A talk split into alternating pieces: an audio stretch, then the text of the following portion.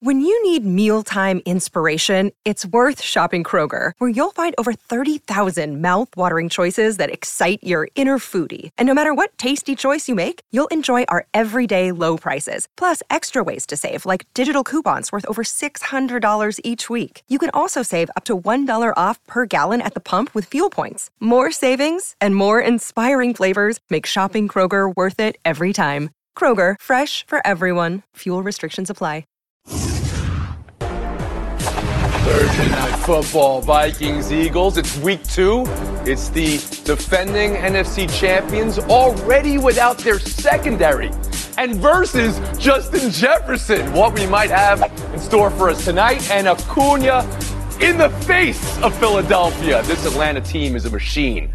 Let's go around the horn. Mm. It's going to take a wrecking ball to keep them out of the World Series. Acuna Matata. What a wonderful name. Start with tonight's football game. Vikings at Eagles. Philly could be without three defensive starters from last week. And also featured rusher Kenneth Gainwell. It's a shocking amount of attrition for week two. And they had that sluggish second half while beating New England. On Minnesota's side, they aired it out in week one. Justin Jefferson had a huge first half, but then nothing really in the second and Minnesota didn't have the weight up enough to stop Baker Mayfield. They lost to Tampa. Tim, that's how they go in. Expectations for tonight and the number one thing that will decide this game. Around the horn to you.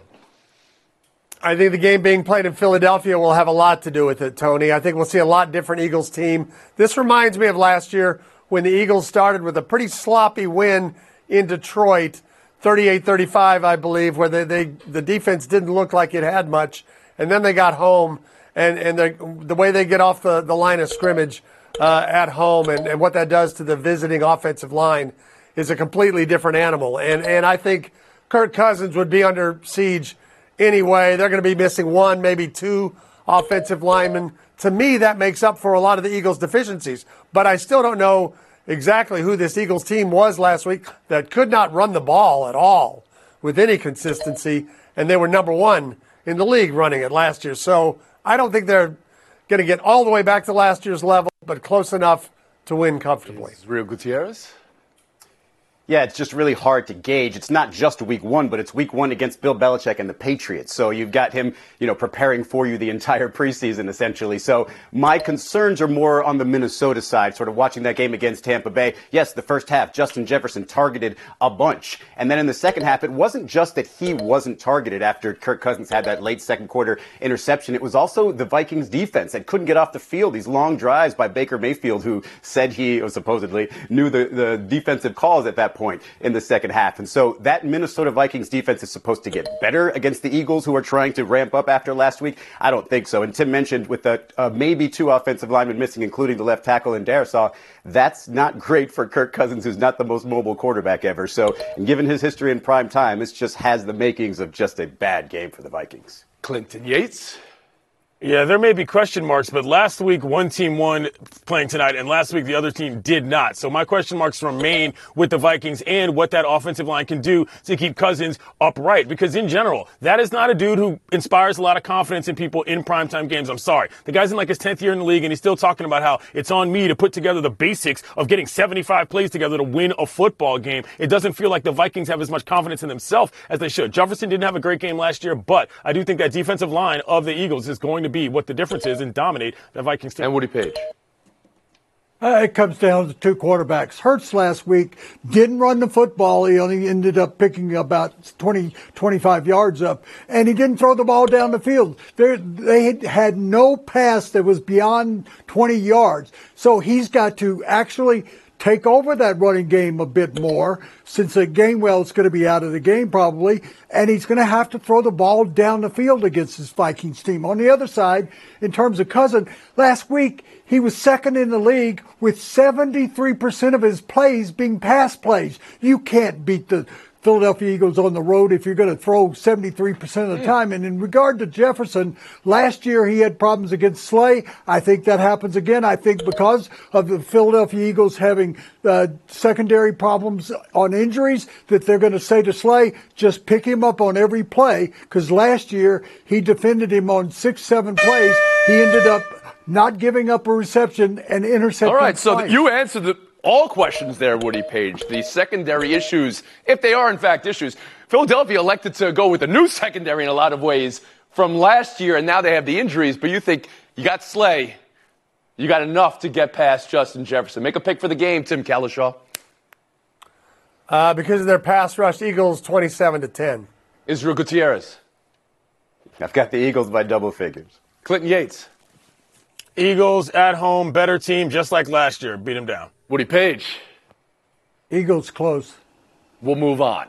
Atlanta clinching the NL East and enjoying it in Philly's face. 96 wins, 16 games left. Could they get to 106, 108? Home field throughout seems certain. The lineup will set the home run record.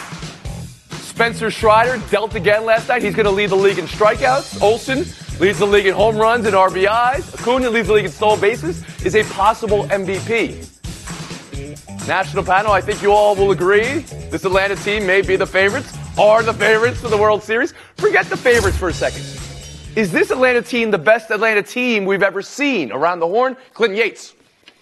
You know my favorite metric in this game, and there's one way that they can be. They've scored 109 first inning runs in this season. If they get to 127, that'll be the club record that they set in 1999 when they went back to the World Series. That's what this team does. They get up on you early and often, and I think that's what makes them so hard to beat. It's not just all the way down to the top of the lineup. It's that you get out there, inning two, you're down five runs, great. Now you got to deal with one of their dominant pitchers who's simply going to dice you up. This team is about as good as I've seen in the last decade in Major League Baseball. Okay, as good as you've seen a team in the last decade. Let's go to that question I asked, though. Don't dodge it. The Atlanta franchise, you know about the 20 straight division crowns in the 90s and, and now six straight here. You know about the lack of World Series wins they had in that decade, though, and then the most recent World Series, Clinton. Is this the best team, though? I think this is the best team, and the reason is if you can get rid of a guy like Freddie Freeman and bring in a dude who was just as good as him, but about a decade younger, and he can still play as well as he does, well, then, you know, you're pretty smart. Alex Anthopoulos has done a great job. Woody Paige. When I was covering the World Series in the 90s and watching that team with that pitching staff rotation that they had, I, I thought that was the best team that I'd seen in baseball for, for years and years. And they couldn't pull off winning back to back World Series or even a second World Series. And I've watched uh, this team in a three game series recently and I went, wow, this is better than that 90s team. But I have to go back, and I'm sorry, I have to go back to 58 when they had uh, Warren Spahn, Lew Burdette, Eddie Mathews, Hank Aaron, and they beat the Yankees Listen to Woody 4 Cook. 3 in the World Listen to Series. Woody Cook. That's the best Braves team of all time. This one's second. History lesson from Professor Paige. Tim Cowlishaw. You know, I'm, I'm going to go with this is the best Atlanta team. I'll let, I'll let Woody stick with Lew Burdette and the fellas from Milwaukee. But I, I, I'm going to say this that, you know, they have. But it was. w- The teams we remember were the Glavine, Smoltz, Maddux teams, and they rolled out a, a great, a Hall of Fame starter night after night. They didn't always have, you know, Terry Pendleton might have been their best offensive player one year. This team is so loaded. They'll have 435 home run hitters as soon as Ozuna hits another one. They've got the starting pitching, the strikeout leader, the bullpen. That doesn't mean, you know, that much because last year the Braves, Dodgers, and Mets were the best teams in the National League, and the Padres and Phillies played in the NLCS. Israel Gutierrez. Yeah, I've got to go back to, to my youth and sort of revisit those names that Cowlishaw mentioned with Glavine, Maddux, and Smoltz. And you go into those games, you would go into those games or series if you had them all lined up as starters and thinking, man, this is going to be long and drawn out and we're going to have to maybe win a one nothing game. Um, and this team is different. It intimidates you from the beginning, like Clinton said, with those first inning runs. And the difference, the reason I put this team above is those fourth and fifth games because it's every game. This lineup is just a, a nightmare for opposing pitchers. And just look at the team numbers. They lead MLB in everything. Homers, o, uh, on base, slugging, OPS, every single statistic. And you can't really remember saying that about those Braves teams, especially not on the offensive side. Yes, uh, uh on the pitching side and the starting side, they were great, but you can't really say they absolutely dominated a side of the ball for an entire season the way this team has. I think this is the best Braves team ever. A side of the ball. Interesting. Not an expression I hear often uh, for side of the diamond. I knew maybe. you were going to hang up. Clint Yates, please. Michael Harris II was the rookie of the year last year, one of the most yeah. dynamic arms and one of the most ranges in center field. He bats ninth on this team. It's unbelievable. The 282 home runs they have right now leads the league by such a margin that if Matt Olson was just taken out of the lineup completely, and hello, he leads the league in home runs, they would still lead the league in home runs. Kalish, I'll give you the last word. Well, I'm just thinking about the team that won two years ago, uh, won the World Series, upset the Astros if it was an upset, and Ronald Acuna wasn't even playing that season. So, you know, you add him, you add just that element among the other players they've developed since then. This is a much better team than the one that won it two years ago. Last night in Philadelphia. You know, that's a rivalry, and Philly knocked out Atlanta last year. And you saw how Acuna went through that and worked through that. I saw this on the big diamond vision in Philadelphia. Couldn't believe it. Philly's wow. congratulating hmm. Atlanta for their division championship. Had some brotherly love. We'll see if it, how it plays out in the postseason. Buy or sell next. Passion, drive, and patience. The formula for winning championships is also what keeps your ride or die alive. eBay Motors has everything you need to maintain your vehicle and level it up to peak performance. Superchargers, roof racks, exhaust kits, LED headlights, and more. Whether you're into speed, power, or style, eBay Motors has you covered. With over 122 million parts for your number one ride or die, you'll always find exactly what you're looking for. And with eBay Guarantee Fit, your part is guaranteed to fit your ride every time or your money back. Because with eBay Motors, you're burning rubber, not cash. With all the parts you need at the prices you want, it's easy to make your car the MVP and bring home huge wins. Keep your ride or die alive at ebaymotors.com. Eligible items only. Exclusions apply. Hi, it's Mike Greenberg letting you know ESPN Bet is ready to take you through all the biggest sports moments this spring. The official sportsbook of ESPN has exclusive offers and markets from Scott Van Pelt, Stephen A. Smith, and me, plus many more. From the playoff intensity to finally getting out to the ballpark, there's no better time for sports fans. Sign up today. New users get a bet reset up to $1,000 in bonus bets if your first bet doesn't win. Download ESPN Bet today. What a play! Must be 21 plus and present in select states. Gambling problem? Call 1 800 GAMBLER. Terms and conditions apply. See app for details. Welcome back to Around the Horn, brought to you by Chase. Coming to you from the Seaport District at Pier 17. Oh, it's always fun when we have to come back to the stage for a correction here. Woody Paige, you had the 1958 Milwaukee team, the Atlanta franchise being their greatest of all. That was a team that lost the World Series. It was the 57 team that won the World Series oh. against the Yankees in seven. Same lineup. Same lineup. Years. Same lineup. But I think you would say the team, team, that won the World Series had a better year. I think you would agree on that. We'll we'll move on. Just uh, just a rounding error, Woody. It's fine. Buy or sell one. I told them I took my hat off and I took my glasses off, and I said, when I talk to grown-ups, I take my hat and my glasses off. That's what my mother taught me. oh boy! And some applause for the line. Colorado State coach Jay Norvell, right in the face of Deion Sanders before this weekend's Colorado State Colorado game. Woody Paige, you will be there. This is your account as far as pregame material goes. Fair or foul from Norvell to call out Deion. Wise or unwise? It was not very smart, honestly. He should know better, having been in uh, Reno with the University of Nevada. He knows about odds, and their odds are just miserable against CU. But last week, Matt Rhule put a, put his team on the CU logo at midfield, and guess what happened to them? You don't want to really shake that cage and, and shake up the quarterback and his father. Tim Cowlishaw. This was definitely foul. You know, I knew big things were coming to Colorado as a freshman there.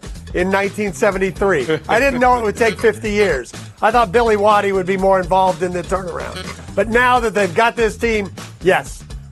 Are the Buffs going to blow them out? Yes. So you believe this little pregame chatter just increases the idea. amount that Colorado will be. Colorado say, all right, Israel, Colorado State comes in as an underdog up against Deion. Is it all right for Jay Norvell to mix it up a little bit? Oh, I think it's fair. I mean, when somebody comes at you with heat or with some extra sauce like Deion does, what are you going to do? Just cower and back up? No, you just give him something back. Whether or not, it's not like you can pick on his team. His team's been performing well, so just go ahead and go at Deion. Now, is it wise? No. No, it's terribly unwise, and you're probably going to lose by 10 more points than you would have normally. So, but yeah, if you're a coach and you just got to, you know, dig your feet in and stand up for your team, yeah, go ahead. Go Clinton Yates, how'd you see it? To be clear, he said a lot of kind things about Prime earlier in that conversation that we obviously didn't get to. But this was not the play call. This was the execution. You went with a bad diss and you opened yourself up to Deion possibly dissing your mother. You don't do that when you're dealing with one of the best trash talkers of all time. Not smart, Playboy. Buy or sell two baseball news of the day. Boston Red Sox firing Chaim Bloom, the team's chief baseball officer. He was brought in four years ago after the team won a World Series, after Dave Dombrowski was let go, to undo some of the big contracts and start a rebuild. You'll know this is when they traded Mookie Betts. First step. uh, that was from ownership, most reports say, but that has not gone well. In his time in charge, the Sox were five games over 500, made the playoffs once. Clinton, does this make sense for Boston? Not to me, and it brought back the question that for me, why did Darren did you fire Dombrowski? What exactly happened there? Because he went to the Phillies and they look pretty good, and Boston is becoming a team where they think their GM hire has to be the sexiest hire of all time. That hasn't worked out so well. Just pick a guy, stick with it. Maybe that means it's not the GM's fault, and probably the guy himself. Woody Paige. the rose being off the bloom is really a mistake. He came in and did exactly what they wanted him to do, which was to reduce the payroll from number one in the league, but it's down like near the middle of the pack now. And they have been in the search for the playoff spot most of the year. I don't think you get rid of him at all. It's the guy down at the Yankees that they should be talking about. Hmm. Tim Cowlishaw. I think the Yankees are a different story with what Cashman has been able to endure. I agree on that. But but there's enough there for to make this move on Bloom. Now he did pay for the the contracts Dombrowski gave to David Price, to Kimbrel, to Nathan Eovaldi. That that had to bring the payroll down, and that's what cost him Mookie Betts. It's not fair to remember Bloom for that though. Israel Gutierrez. I mean, there is a place in sports for a guy like this. He's essentially the wolf from Pulp, Pulp Fiction, just come in and clean up the mess. And I think where the Red Sox were looking at this is okay, look for signs that he can win or can make moves where you're not spending through the roof. And, you know, in these couple years where you make that one playoff appearance but you're in last place most of the time, probably not a good enough sign to say, hey, when we are spending big, you are going to make the proper decisions, so we're going to go ahead and move on. Just because you are a character doesn't mean you have characters, Israel Gutierrez, but that's what I love you for. We'll move on. Max Scherzer out of the regular season and out for maybe the playoffs now for the Texas Baseball Club. News came out as a gut shot yesterday. Team responded in a big game, beating Toronto 10 0 to hold on to their wild card spot. These last 17 games are going to be great, huh? The two AL wild card spots up for grabs between these two teams in Seattle and the AL West race also up in the air. But Texas with no Scherzer, who was 4 and 2, sub 1 whip for them since they traded for him. Tim Cowlishaw, this is your account. What is this for Max? What does this mean for Texas now? Looking ahead. Uh, It's a heavy loss. I mean, he's actually pitched better for, for the Rangers than Verlander has for the Astros, and, and it seemed like he would make up for the DeGrom situation. Now they're both out, and you do wonder about Scherzer next year. What, what, is the, what is the inning total you want him to get to in the regular season if you want him to pitch in the reg, you know in the playoffs? So it's even though this team has a five-game winning streak, longest in baseball. Let's not forget, uh, it's a tough situation. Israel Gutierrez.